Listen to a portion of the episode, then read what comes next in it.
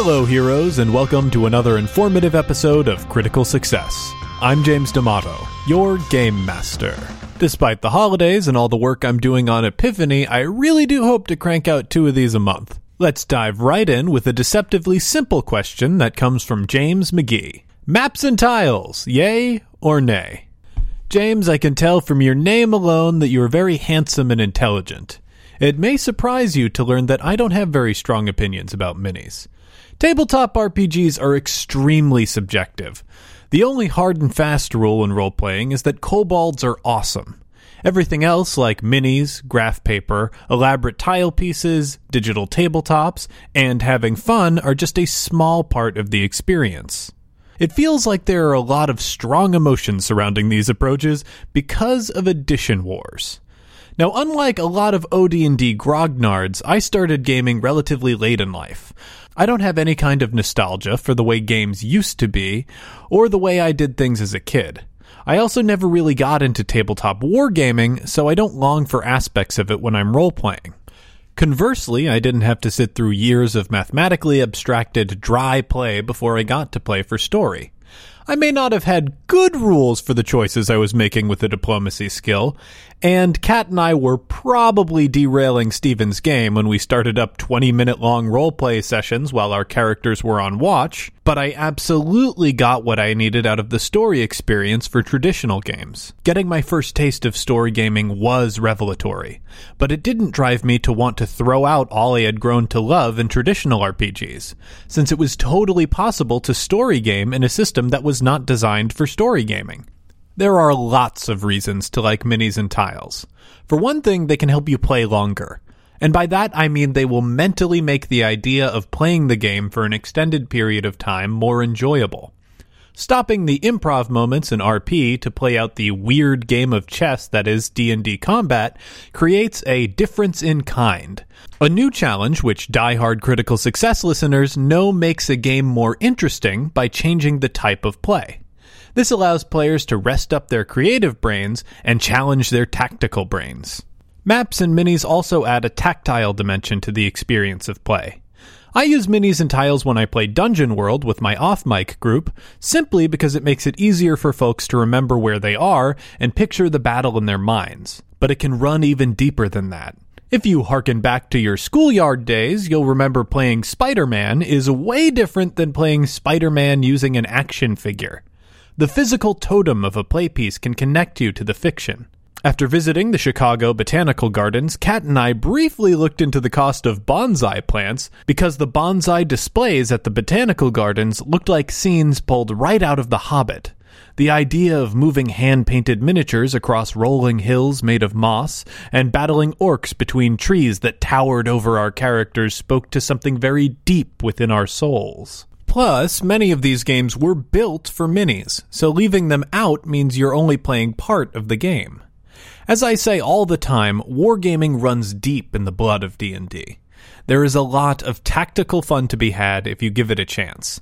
I hear constantly that there are so many useless items in D&D, and I can assure you many of those items are extremely useful if you are actually playing D&D.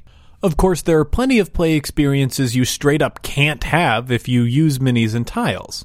I'm not talking about the die-hard story game argument that it slows things down. I'll get to that in a minute. I'm talking about the pure, terrifying joy of mapping out a crawl on graph paper. Once, when I was in college, someone ran a second ed game for me. He was an older fellow who grew up in the boom times of TSR. I had only ever played 3.5, so when he asked us who was going to be map keeper, I was totally baffled. He described the dungeon to us while our cleric studiously tracked our progress on a piece of graph paper. I thought it was a cool experience. Having to do our own cartography added a really great level of immersion to the game. However, I didn't really get the appeal until our rogue missed a fire trap, and the GM rolled behind his screen and asked the cleric to surrender her map because she had lost it in the fire. We were suddenly in a sprawling dungeon filled with danger around every corner, with a few days of rations and no idea how to get out. It was awesome. We ate a goblin. Digital tabletops have expanded the way tiles can be used. You can have a similar experience on Roll20 using their Fog of War feature, but again, that's only a similar experience. It's not the same thing.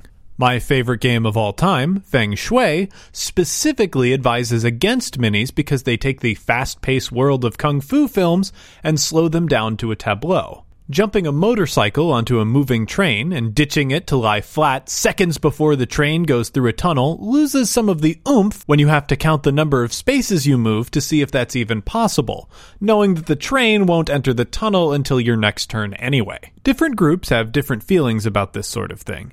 There are no easy answers. You have to feel out the aspects of play your specific group enjoys and weigh them against what game you're playing and even what story you're trying to tell that session. If you have a group that loves to fight, look at the player types you have in the group. Heads who like fighting generally thrive on mini games. Having a clear environment can help a head use all of the most finicky and bullshit rules in the system to their advantage. Heads love to find ways to manipulate combat to overcome impossible odds or win a crushing victory. Minis aid that by expanding the field of play and defining tactics. Hearts who like to fight are into it for the sheer rush of being badasses and watching their HP move up and down.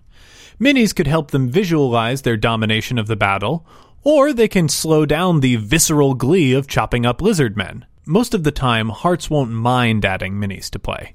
X factors are generally speaking a mixed bag. Like the heart, there is no way to guarantee that they will love or hate minis. However, they will probably feel one of those two things love or hate. Skewed slightly towards hate in my experience. X Factors love to mess with stuff, and that becomes more difficult when you start nailing down aspects of the world. An X Factor generally plays by taking in the story and becoming fixated on a moment or idea they have. If the rules for movement or the lack of chandeliers to swing on means their idea won't work, then their opportunity for fun is sort of thrown out the window. However, some X Factors like to work within rules frameworks to bring things crumbling down around them. Minis can be an inspirational boon that helps them create the next batshit crazy idea, like cutting down sails to blind enemy pirates, or sundering the barrel rack to send a Donkey Kong esque flow of barrels onto their foes. I suggest everyone try a pen and graph paper dungeon crawl at least once. I suggest this in the same way I suggest everyone play a story game. In some circles, the OD&D crowd has a bad reputation, and that mostly comes from opinionated folks who are extremely guilty of arguing on the internet. There are many artifacts of play that have fallen out of favor in new editions and systems that are actually really valuable. The fact is, people would never have played these sorts of games if they were not fun. So, my advice to my story gaming listeners is to get an old module, get some graph paper, and some alcohol.